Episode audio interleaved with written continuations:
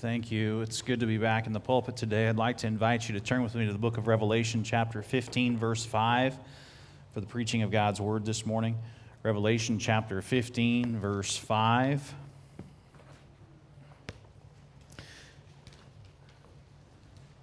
Shortly, here we will read through chapter 16, verse 21.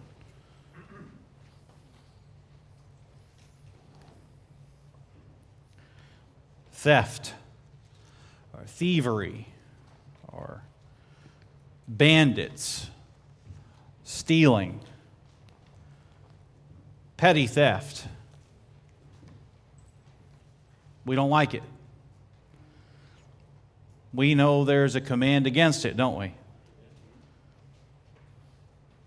They say there's no honor among thieves. You ever heard that phrase? There's no honor among thieves. There are Robin Hood types that reconsider thievery in light of the common good. I'm told there's a streaming new show about a thief gone good that's supposed to raise age old questions about ends and means when it comes to such matters. I don't know anything about it. But we know there's a command against taking what isn't your own. That much we know, don't we? We know usually that robbery can be preceded by the word armed over the force of a gun to take what doesn't belong to someone. That other crimes run together with robbery or thievery. Often it doesn't stop at a theft that's petty. And we don't want to be known as common or even celebrity thieves, now do we? In fact, if I were to call you a thief, you'd take great offense. Probably because it's not true, I would hope. But is it? Are we thieves? I'm reminded of the parable of the rich young ruler.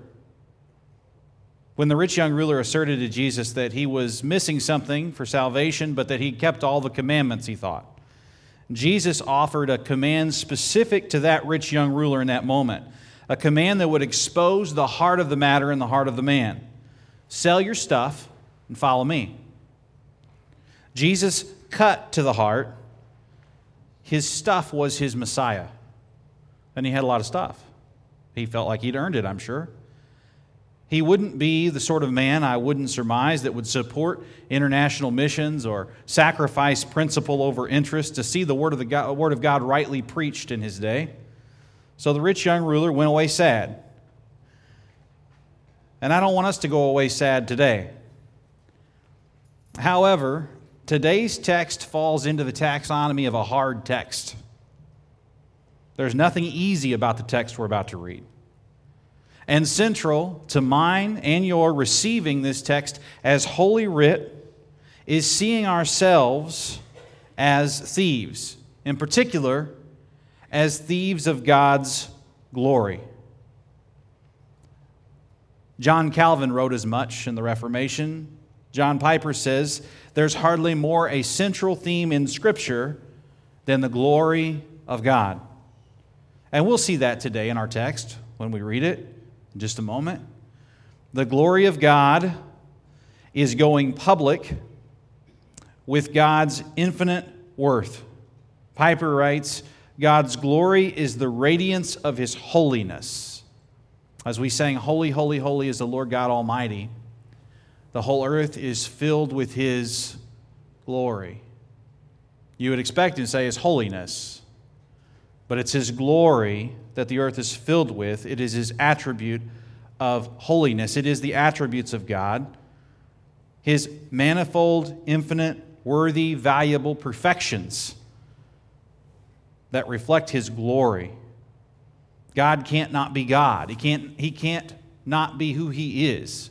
He is who he is. He's absolutely consistent.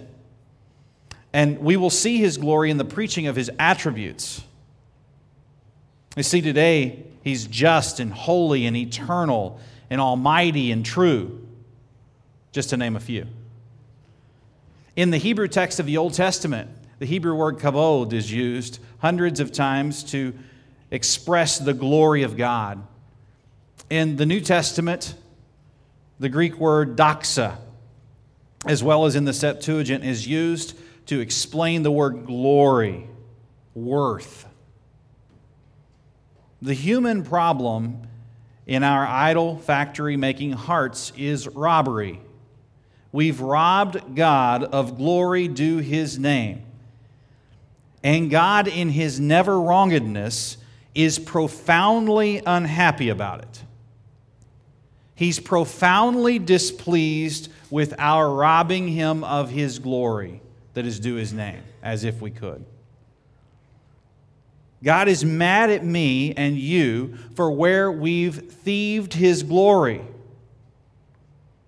We talk so much about how this or that generation is angry with God. Well, let me tell you this morning afresh God is angry with us for where we've robbed him of his glory. You're living for yourself, your puffed upness with pride your demand to answers to questions that you don't even understand about the foundations of the world, your demand for signs to signify God's power, when He's already said that the only sign will be that will be given to such sign mongers is one to the powers of old, like the Ninevites in Jonah's time or the Pharisees in Jesus' time. That is the sign to repent, to turn from your sin to metanoia, to have a change in your thinking. You'll see that word in the text we're about to read. That word repent is for the new covenant believer too. Revelation is for the Gentile believer, the same as for the Jew. The book opens declaring such with letters to the Gentile churches. We must repent for making God mad by stealing glory for ourselves. You know this biblically, even if you haven't expressed it as such. One of the first verses that you memorize as a believer is Romans 3:23. You see?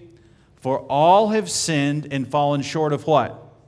the glory of God. We're glory thieves. We fall short of God's glory. And the allness is everyone in the human race. We've all sinned. Each of us has sinned. And Romans goes on to say that the wages for that sin is eternal death, eternal separation from God. And so we will need an amazingly generous offer from God if we are going to be acquitted of capital crimes against the Creator, aren't we? if we're going to be known as something other than glory thieves, we're going to need an amazing gift from God. And there is good news to be had in this painted picture that I'm trying to discuss and share and articulate and express. But it's only good news painted against the backdrop of bad news. The bad news is that from Adam, our first parent, to Cain, to Noah's society, to Babel, to Egypt, to all the ites of next to Israel, like the Canaanites in their civil fallenness, the Israelites themselves in their civil fallenness when they fall, the Assyrians and the Babylonians, and Rome and the Papal Middle Ages and the Muslim caliphates and the Turkish invaders and the fascists and the communists and even crony capitalists. The bad news is we're all rotten until we're not, damned until we're not, unsaved until we are. That's the backdrop of the good news. And that's why so much of the Bible is written with a tone of judgment. Because, as one author said, God gets glory in salvation through judgment. And so, as I read today, that's the backdrop. We are glory thieves, and there is no honor among us. But we will see how, through honoring God, we can find His good purpose for our eternal lives. So, as I read, in chapter 15, the verses that I read, I want you to see how patient God is with men, number one. And number two, as I see, as I read in the first 11 verses of chapter 16, I want you to see how worthy men are of God's wrath. And then in the final verses, 12 through 21, I want you to see how permanent God's eternity will be for everyone, for all of us, for every person every cre- ever created from the foundations of the world. So let's hear the text today on those three scores how patient God is with men, how worthy men are of God's wrath, and how permanent God's eternity will be for everyone. Hear the word of the Lord in chapter 15, verses 4 and following. I'll pick up on verse 4, even though the last time I preached, I preached it. But for context, it says, Who will not fear, O Lord? and glorify your name, for you alone are holy. All nations will come and worship you, for your righteous acts have been revealed. After this I looked, and the sanctuary of the tent of witness in heaven was open, and out of the sanctuary came the seven angels with the seven plagues, clothed in pure bright linen, with golden sashes around their chests. And one of the four living creatures gave to the seven angels seven golden bowls full of the wrath of God who lives forever and ever. And the sanctuary was filled with smoke from the glory of God and from his power. And no one could enter the sanctuary until the seven plagues of the seven angels were finished. Chapter 16, verse 1. Then I heard a loud voice from the temple telling the seven angels, Go and pour out on the earth the seven bowls of the wrath of God. So the first angel went and poured out his bowl on the earth, and harmful and painful sores came upon the people who bore the mark of the beast and worshipped its image. Verse 3 The second angel poured out his bowl into the sea, and it became like the blood of a corpse, and every living thing died that was in the sea. The third angel poured out his bowl into the rivers and the springs of water, and they became blood. And I heard the angel in charge of the water say, just are you, O Holy One, who is and who was, for you brought these judgments. For they have shed the blood of saints and prophets, and you have given them blood to drink. It is what they deserve. And I heard the altar saying, Yes, Lord God the Almighty, true and just are your judgments. Verse 8. The fourth angel poured out his bowl on the sun, and it was allowed to scorch people with fire. They were scorched by the fierce heat, and they cursed the name of God who had power over these plagues. They did not repent and give him glory. The fifth angel poured out his bowl on the throne of the beast, and its kingdom was plunged into darkness. People gnawed their tongues in anguish and cursed the God of heaven for their pain and sores. They did not repent of their works, of their deeds. Verse 12. The sixth angel poured out his bowl on the great river Euphrates, and its water was dried up to prepare the way for the kings from the east. And I saw coming out of the mouth of the dragon, out of the mouth of the beast, and out of the mouth of the false prophet, three unclean spirits like frogs. For they are demonic spirits performing signs who go abroad to the kings of the whole world to assemble them for battle on the great day of the God of God the Almighty. Now, a bracketed phrase of Jesus here. Behold, I am coming like a thief. Blessed is the one who stays awake keeping his garments on, that he may not go about naked and be exposed. And they assembled them at the place in Hebrew that is called Harmageddon. Harmageddo, Armageddon. Verse 17. The seventh angel poured out his bowl into the air, and the loud voice came from the temple, from the throne, saying, It is done! And there were flashes of lightning, rumblings, peals of thunder, and a great earthquake, such as there's never been since man was on earth. So great was that earthquake. The great city was split into three parts, and the cities of the nations fell, and God remembered Babylon the Great to make her drain the cup of the wine of the fury of his wrath. And every island fled away, and no mountain were to be no mountains were to be found, and great hailstones about 100 pounds each from heaven fell from heaven on people and they cursed God. They, the people cursed God for the plague of the hail because the plague was so severe. Of course, the plague of the hail reminiscent of one of the plagues against Egypt, as recorded in the book of Exodus, with their hardened hearts. May God bless the reading of His word that minister grace unto the hearers. First, how patient God is with men how patient God is with men. We see this in chapter 15, verses 4 to 8. It's important to note from the onset that God is not like me and you, He's not like us. Psalm 8 says, Who is man that you are mindful of him? O Lord, how majestic is your name in all the earth. Who are we, men and women, people, that he would be mindful of us? Does he owe us mindfulness?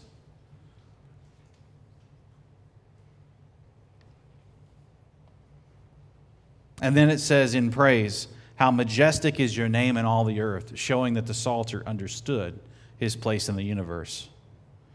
Revelation 15:4 sings a song of wonder about God's glory. It asks, "Will you not glorify the name?"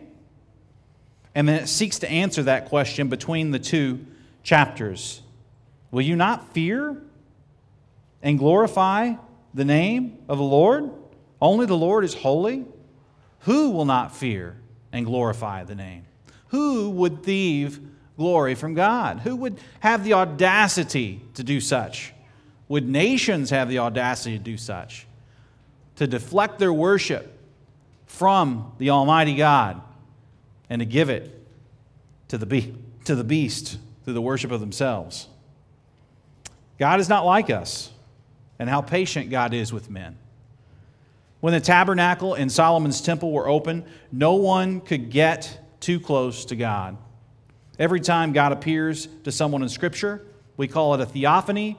The people are remiss, they fall down, they can't look on, they're borderline blinded.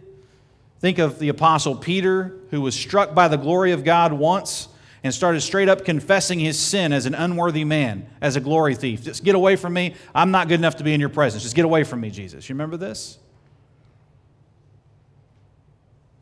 No more turfiness about being called a glory thief would have been had by Peter in that moment.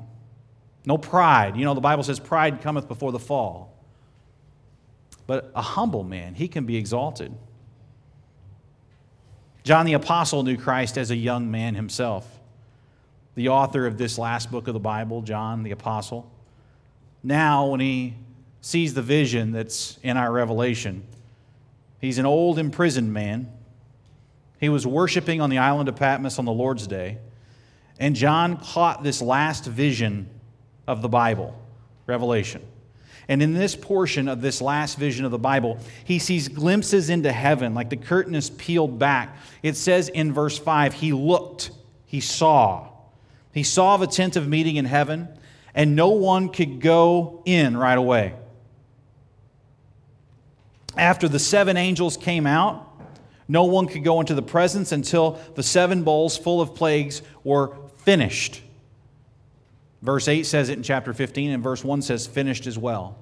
God creates his own smoke. We don't need fog machines in our worship services. That nonsense. The sanctuary in heaven was filled with the smoke from the glory of God. God makes his own smoke. There's a play on words you can't see there with his power. There's a noun, the man's not able to enter, he can't come in. And there's a verb, dunamis and dunamai. It's about ability. And God has the ability to clear the room on command. Man does not have the dunamis, the ability to enter on his own.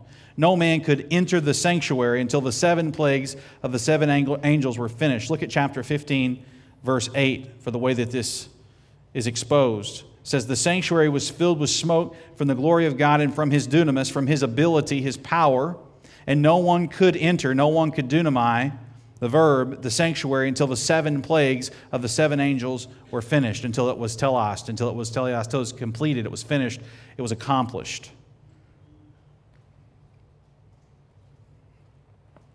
Lots of sevens for God, isn't there? Sevens and sevens and sevens. You see this in Revelation. You see it here in our text today. Seven is considered a number of completion, like the seven days in a week. You don't cut it short with just the work of man in six days. We consider the Lord on the seventh day, that every day might be rendered holy unto the Lord.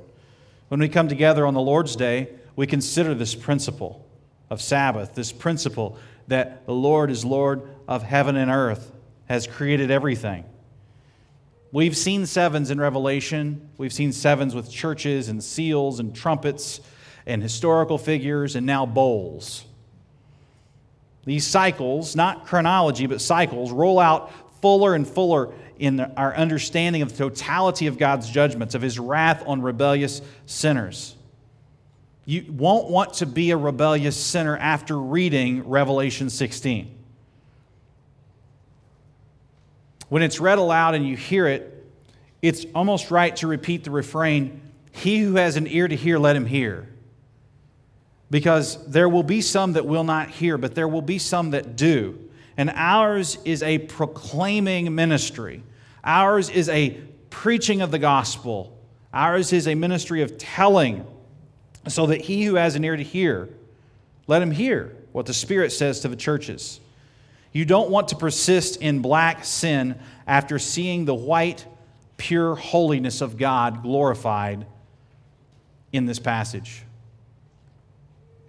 You can only see it by faith now, but you can hear it literally by receiving the words of this passage. The angels are reflecting glorified perfection.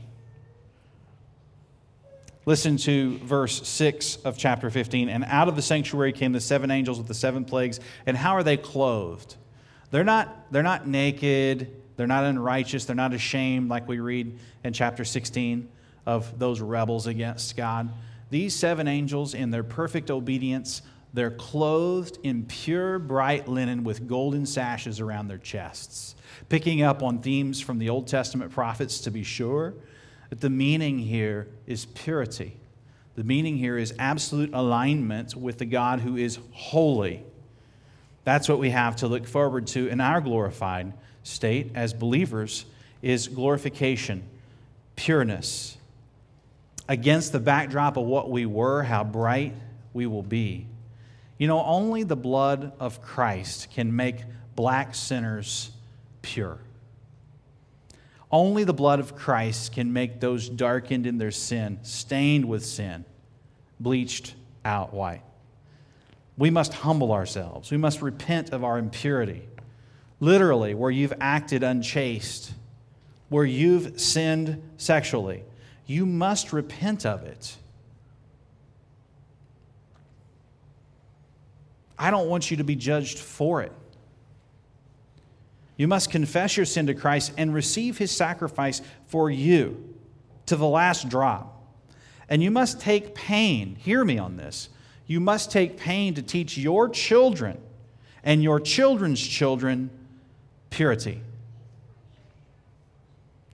No matter where you have failed in your endeavors, if you have found eternal life, you now have been tasked with a holy obligation to speak the merits of sexual morality to your little ones.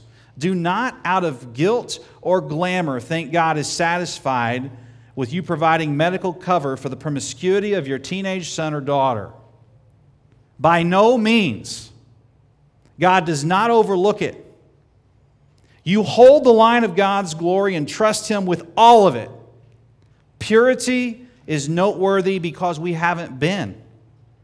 God is not like us, He knows better than us, and He calls us to pure whiteness. And that'll become clearer and clearer in chapters 17, 18, and 19 as we study Babylon the harlot. But you know, God, even though He's not like us, even though he's more powerful than us, he hasn't squashed us like a bug. We're still here, aren't we? We're breathing. He's been so patient with us. But on the authority of the words in 2 Peter, we should not count patience with God as some kind of lethargy, like he's lethargic. God is not lethargic, God's punctual. He'll be right on time with everything that he does when he consummates time with the second coming of Christ. It'll be right on time. And we don't know the time. No man knoweth the hour nor the day.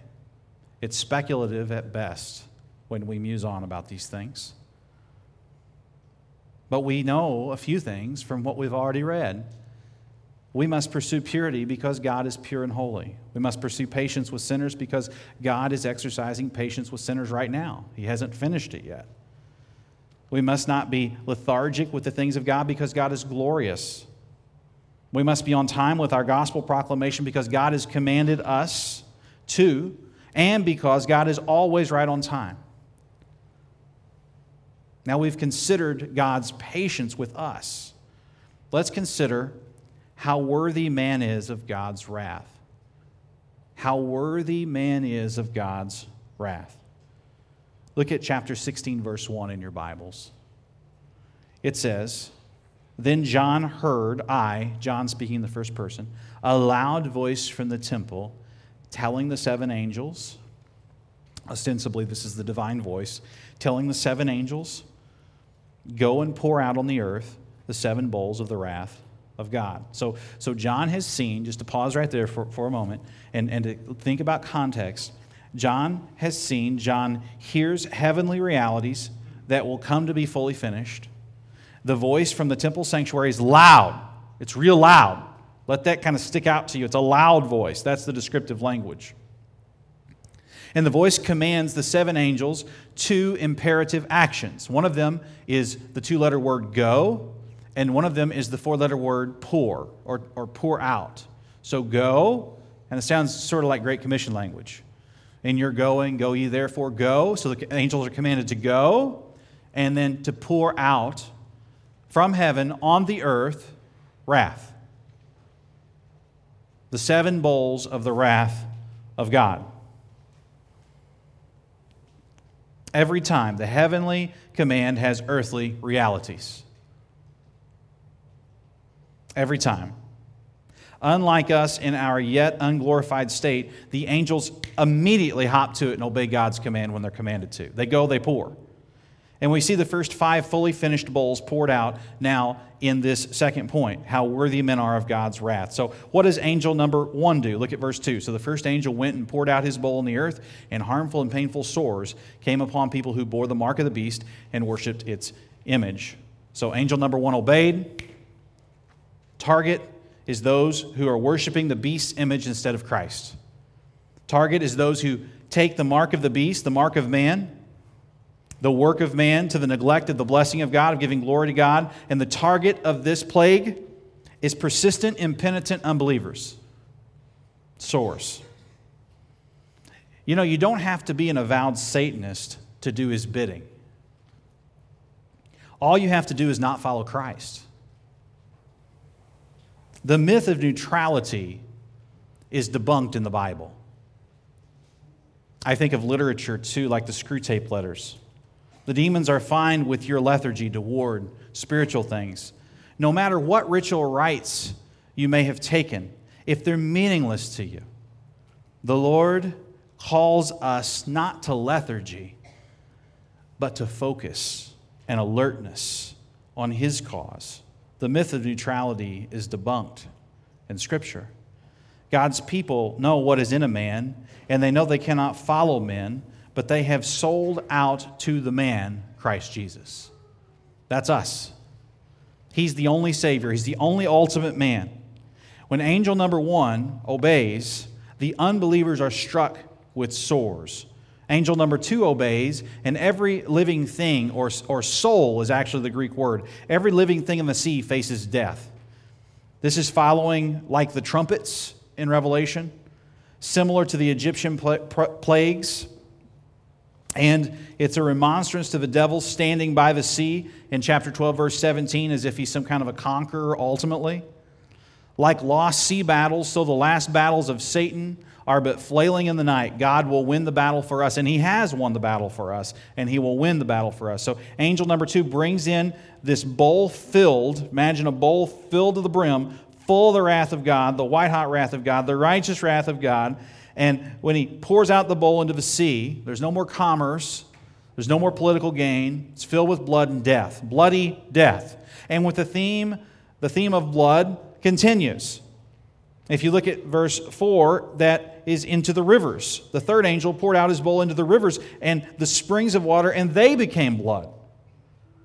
and they became blood. And so when, when that angel number three obeys, similar blood in the rivers are as was in the sea.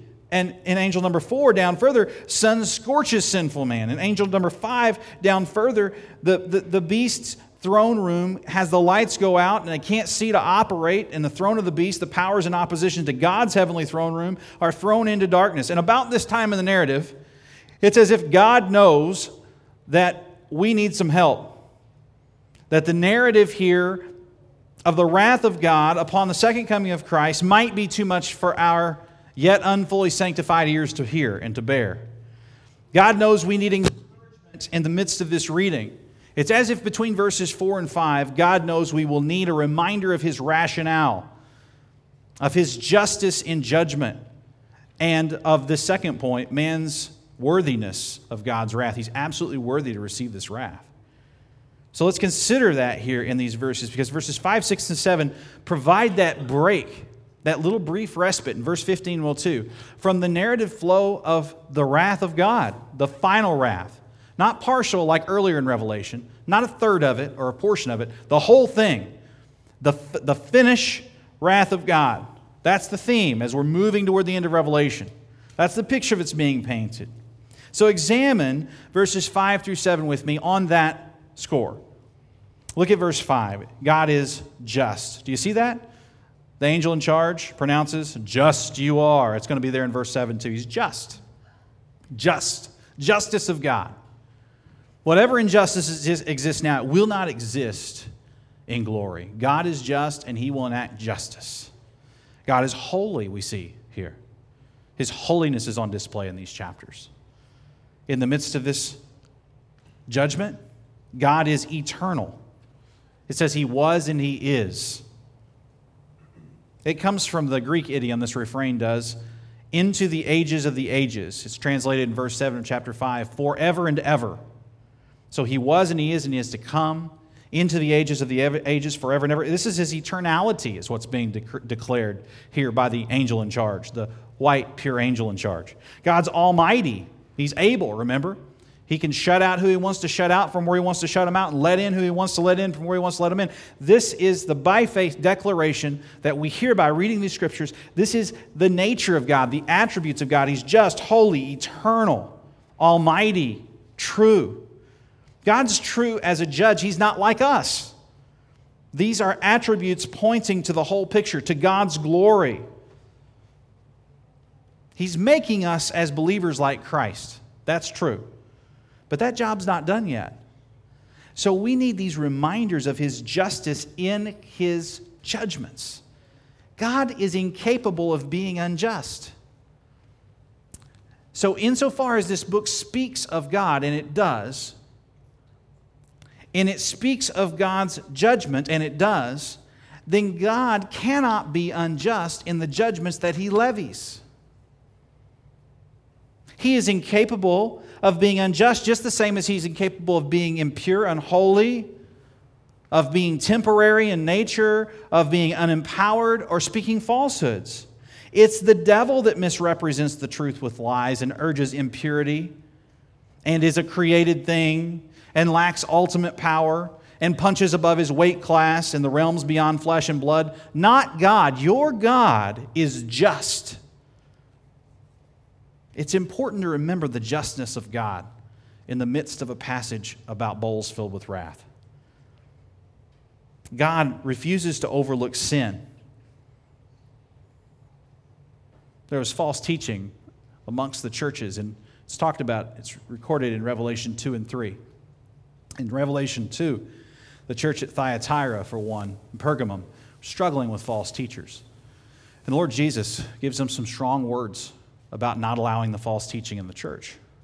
And we've taught on that, but it bears repeating that our teaching should be in line with the Word of God. Aspirationally, perfectly no, but aspirationally, we should seek to stay with the Word of God and the clear teaching of the Word of God. Amen? God refuses to overlook false teaching, and He refuses to overlook lethargy and our sin. If you think about Revelation chapter 3, the church at Sardis and the church at Laodicea. The church at Philadelphia was on the right path. But the church at Sardis and Laodicea, they're warned in these terms Behold, I'm coming like a thief in the night. Wake up. Quit, quit with your lethargy. Get back on track. You're going to be found naked, he tells the church at Laodicea. A shameful thing. It's important to remember that what is taught matters. And, and you know, in the 20th century, I know this from going to seminary and reading some center left literature, theology. Some have talked about Christ on the cross and his relation to the Father as some kind of cosmic child abuse. A few of you will know about this, many of you won't, but just take it from me. False teachers call Christ on the cross as God the Son cosmic child abuse. The placing of the only ever perfect man on the cross to die as an atoning sacrifice for our sins. We call that propitiation in our communion time. The Bible calls it that. As if that could be some kind of cosmic child abuse.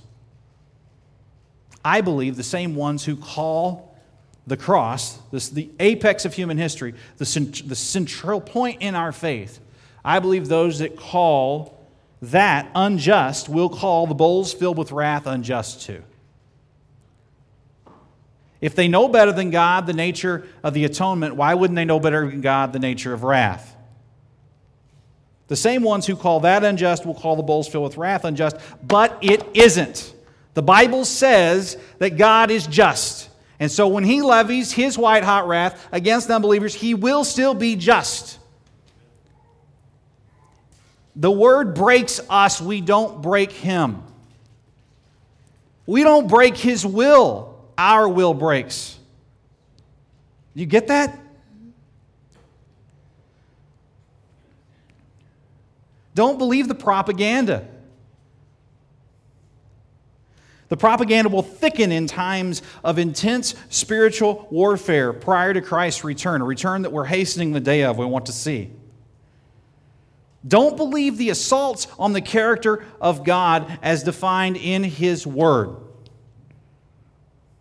God gets glory in salvation through judgment, a wonderful book title and theme of the whole Bible's theology, indeed. He put your judgment as a believer on Christ in order to give you salvation. That means judgment happened. You just didn't have to take the judgment. So the cosmic child abuse argument plays well here because God was just there and he will be just then.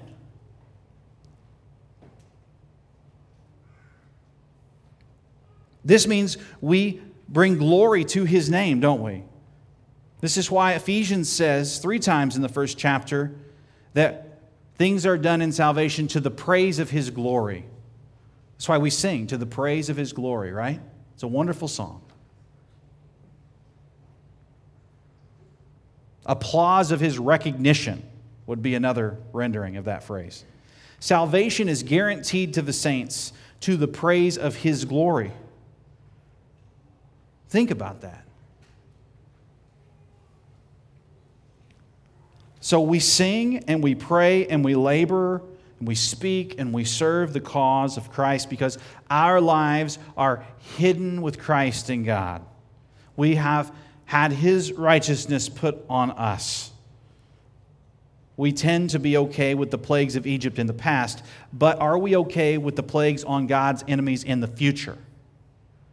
The same just God has decreed it so, and his decrees are righteous and celebrated by the pure heavenly beings. So, if we have any problem with God getting glory through judgment, the judgment problem is all ours to take on. We fault in our judging, but God does not fault in his. Just is Jesus. Jesus is just. And we come to Jesus just as we are.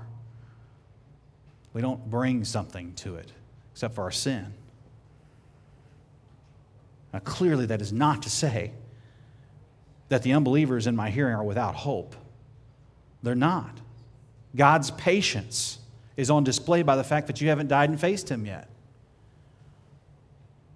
But you'll never be saved in your pride. You'll never be saved coming smugly to Jesus and saying, you know, I think we can make a good business arrangement here. That is not the gospel's effect on a contrite, regenerate human being. The gospel's effect is to break you before it takes you and makes you. That's the gospel.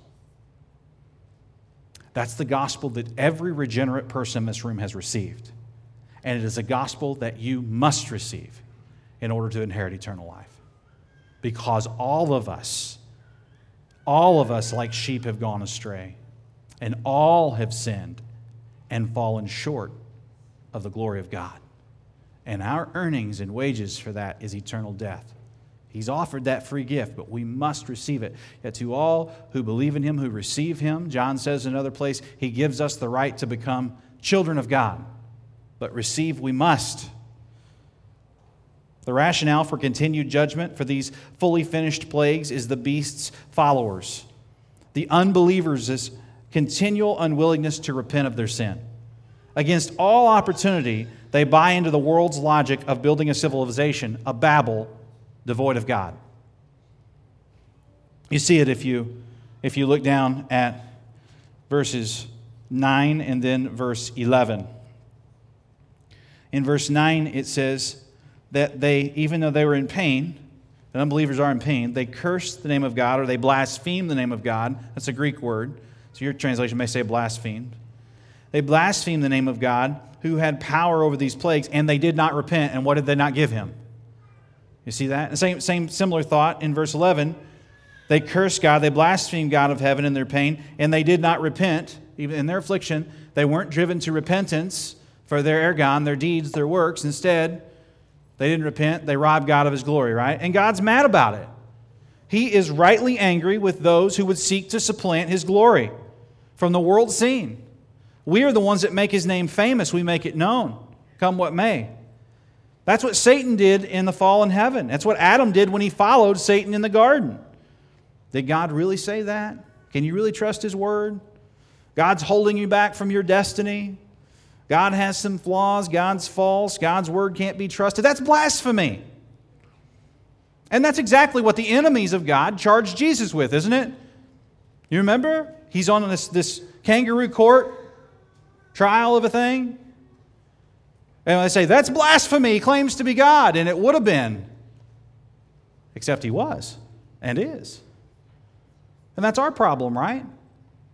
We put ourselves in the place of God. That's what it means to be a thief of glory. We steal what's his. And as glory thieves, we commit blasphemy. But we don't have to stay there. That's not where we stay as believers, as glory thieves. As prone as we are to go back into seeking our own glory, he that is in us is greater than he that is in the world.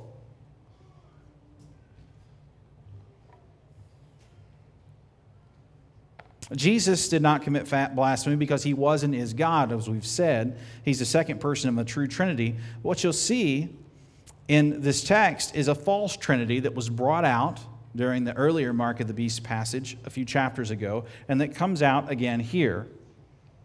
Satan is propagating a knockoff God, a dragon, a beast, and a prophet with slimy, frog like things to say. But before we get to that, with our third and final point, let me just wrap up the second point by saying this. The rationale for final judgment is that unbelievers keep on blaming God, that they are guilty by association for the shed blood of Christ and his followers, and that they refuse, in their refusal to repent, they ongoingly rob God of his due glory. That's, that's the rationale. They do the opposite of what Job did. Remember? Job's going through suffering. And what is it that Job is told to do? Why don't you just go ahead and curse God and die? Why don't you blaspheme God and die? And even though Job had questions and he gets corrected at the end of the book because he had some apologetic questions that God says, Where were you when I created the foundations of the earth? You don't know what you're talking about. You don't know how to ask the right questions. But what does he actually get right in the book? What do we know about Job he gets right? Job says, Should I take blessing from God and not woe? He says, The Lord gives and the Lord takes away. Still in my suffering, I will choose to say, What? Blessed be the name of the Lord. Would you say that with me today? Blessed be the name of the Lord. Is that what we say when suffering comes? The Bible speaks in Colossians of us filling up the afflictions of Christ. The anticipation is that we will suffer for this cause, as he suffered indeed. I'm reminded of the words of Paul in Ephesians chapter 3 verse 13 where he says to this effect that his suffering that he endures actually is for others that it helps others it helps suffering is for the glory of another ephesians 3.13 intimates and we don't have to bleed in order to suffer for our faith now do we marginalization, lack of wages, economic sanctions? Have you done sufficiently Christian things in your life to face some kind of backlash at any point? Maybe this next stanza about waking up is for you. Have you believed sufficiently Christian things to struggle intellectually with God as being just in his judgments? That's our decision here. And, and I think the Lord knows that we'll struggle here. And I think that's why the text is laid out the way that it is coming to crescendo with God's getting glory and salvation through judgment, with the judgment portion coming into full flower as the book unfolds.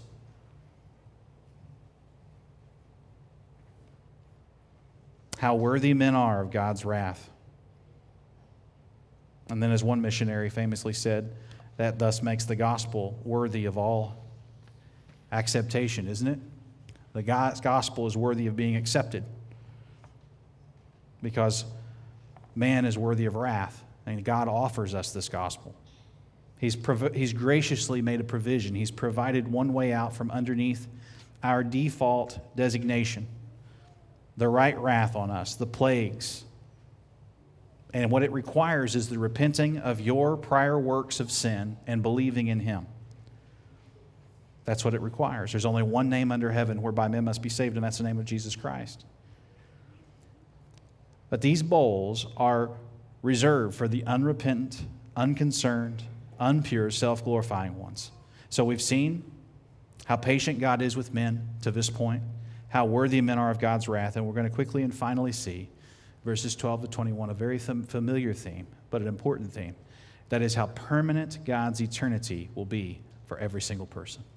The permanency of eternity for every single person. Look down with me at chapter 16, verse 7. It is what they deserve. That word deserve means worthy. What are they worthy of? They're worthy of wrath. Why are they worthy of wrath? Because they are to drink blood because they were blood shedders. They got what they deserved. And chapter 12 says they are tripling down They've gone past doubling down on their rightness in the face of God's wrongness. It says the sixth angel, angel number six, obeyed, and he poured out his bowl on the great river Euphrates, verse 12. And its water was dried up to prepare the way for the kings of the east, the kings coming from the east. The river Euphrates was widely known in the ancient world as, an, as a, a protection against invading armies. The Romans saw it that way against would be invaders, and so did other armies of old. And the Euphrates was not, the Euphrates drying up would make it not a good separation and protection against invading armies. It's a way of saying, it's a bit of a metaphor for saying that in the white hot wrath of God, as the angels are doling out these plagues, these judgments at God's behest, there won't be anything to keep you from God's wrath. There will be no last minute insurance policy and protection. God's wrath is full for the self glorifying, unrepentant ones. And this Euphrates dries up, it says, and it says in uh, verse 13, and I saw coming out of the mouth of the dragon, out of the mouth of the beast, out of the mouth of the false prophet, three unclean spirits like frogs. We've already talked about that a bit. The false trinity, their slimy false speech. Verse 13, 14, for they were demonic spirits, to clarify. They did perform signs. So the evil ones can perform signs too. Signs are not always the best indication of truth from false, by the way. It says that they, they assembled or gathered them for battle on the great day of the God, God the Almighty. And I'm going to skip verse 15 for just a moment. Verse 16 says, And they assembled them at the place that in Hebrew is called Armageddon. Talked about that a minute ago.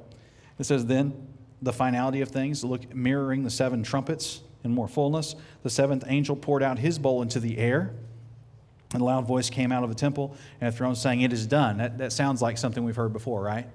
It is finished. It is done. Salvation, judgment.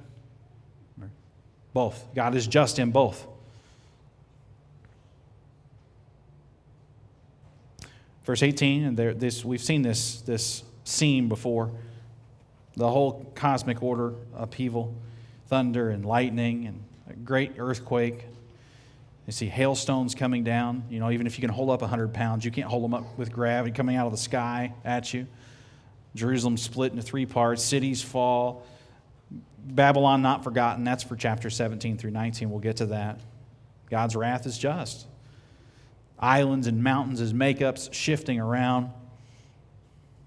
And still, at the end of verse 21, and still, defying all theological logic, they continue to blaspheme God. They won't repent. Still. That's the hallmark of an unbeliever in all of eternity. They will not repent of their sin, they will not give God glory. They won't do it. Now, it's interesting here. It says the seventh angel poured out his bowl into the air. That reminds me of the second chapter of Ephesians, where it says, And you were dead in the trespasses and sins in which you once walked, following the course of the world, following the prince of the power of the air. This wrath poured out into the air. The spirit that is now, it says in Ephesians, at work in the sons of disobedience, among whom we all once lived in the passions of our flesh. We all once lived in that, wrapped up together with the beast, carrying on the desires of the body and the mind, and were by nature not children of righteousness, but children of what? Wrath. Like what? All the rest of mankind. But God, being rich in mercy. See how, against the backdrop of our being vessels of wrath, you see how Him redeeming us is so much beautiful? How could we quibble with his means when he's offered us something so rich? To make us sons and daughters in the kingdom. Against that wrath, God, this great love and how he's loved us. That's love, isn't it? That's the real definition of love, isn't it? A sacrificing love, a covenantal love, an enduring love. Even when we were dead in our trespasses, what He done for us, He made us alive together with Christ. It's by grace you've been saved, isn't it?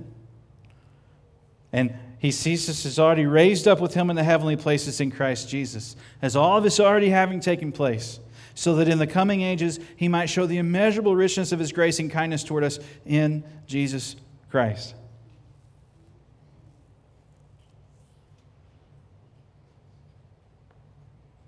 in the midst of all this hard, tough text, there is encouragement for us as believers.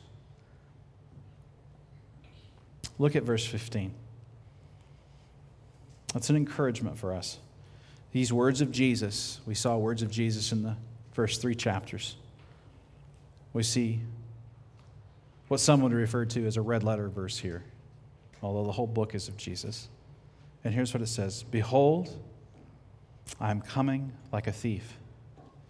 And this is the third of seven blessings. Blessed is the one who stays awake, keeping his garments on, that he may not be exposed. Consider that with me in conclusion. I'm coming like a thief.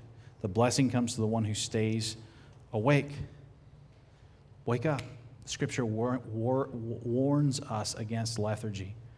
God is not lethargic because he hasn't called to account yet, and he doesn't call us to lethargy. He calls us to purity, to ongoing repentance, calls us to seek out the word, to apply it, not to be haphazard with it.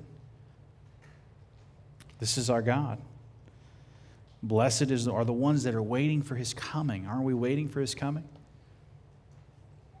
Hastening the day of the Lord, the second coming of Christ. waiting and waiting. I love that song we sang when you can't make sense out of the tumult going on around you. Christ has got it. Hastening the day of the Lord, it's coming. And I think the first part of that verse is so timely for us. It says in chapter 16, verse 15, and it's why I started the sermon the way that I did I am coming like a thief. It says it in chapter 3, verse 3 too. It says it in Thessalonians. We read it in Thessalonians whenever we did the prayer confession earlier in the service. I'm coming like a thief. Jesus' return, there won't be time to get ready. You have to get ready now. You have to repent now. The day of the Lord is the day of the Lord. And I want you to know there won't be time then, but I want you to know there is time now. And some of you will protest, but I've lived so much sinful life, Pastor Matt. And I want to re- reflect with you back on the thieves on the cross. You know, if that wasn't an 11th hour conversion, I don't know what ever was. Remember, Jesus was accused of being a thief, although he wasn't. He was accused of being a blasphemer, although he wasn't. And before the it is done that was cried out on the cross by Jesus himself, what happens with Jesus? But that he is nailed to a cross with an appropriate title over his head, although they were mocking him as king, king of kings, king of the Jews. And they put him between two common thieves, didn't they? And you remember what happened? They were reviling him. And one of them apparently reviled him right on into eternity. And that very day, he knew of God's wrath and judgment. But the other one, he had a turning, a second thought, didn't he? In his mind, he metaneoed, he repented, he had a changing of his mind and he said, Hey, we're here because we're thieves.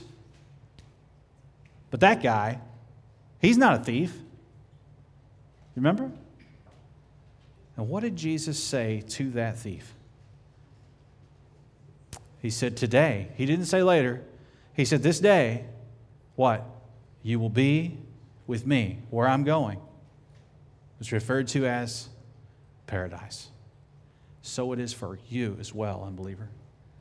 11th hour conversions are still conversions. There won't be time when the seventh bowl gets filled out, but there's time right now. Receive Christ, have assurance in Christ. Jesus was no thief, but he was hung between two thieves to remind us, as thieves of God's glory, that we too could spend eternity with Christ. Let's pray. Dear Heavenly Father, I'm really sorry for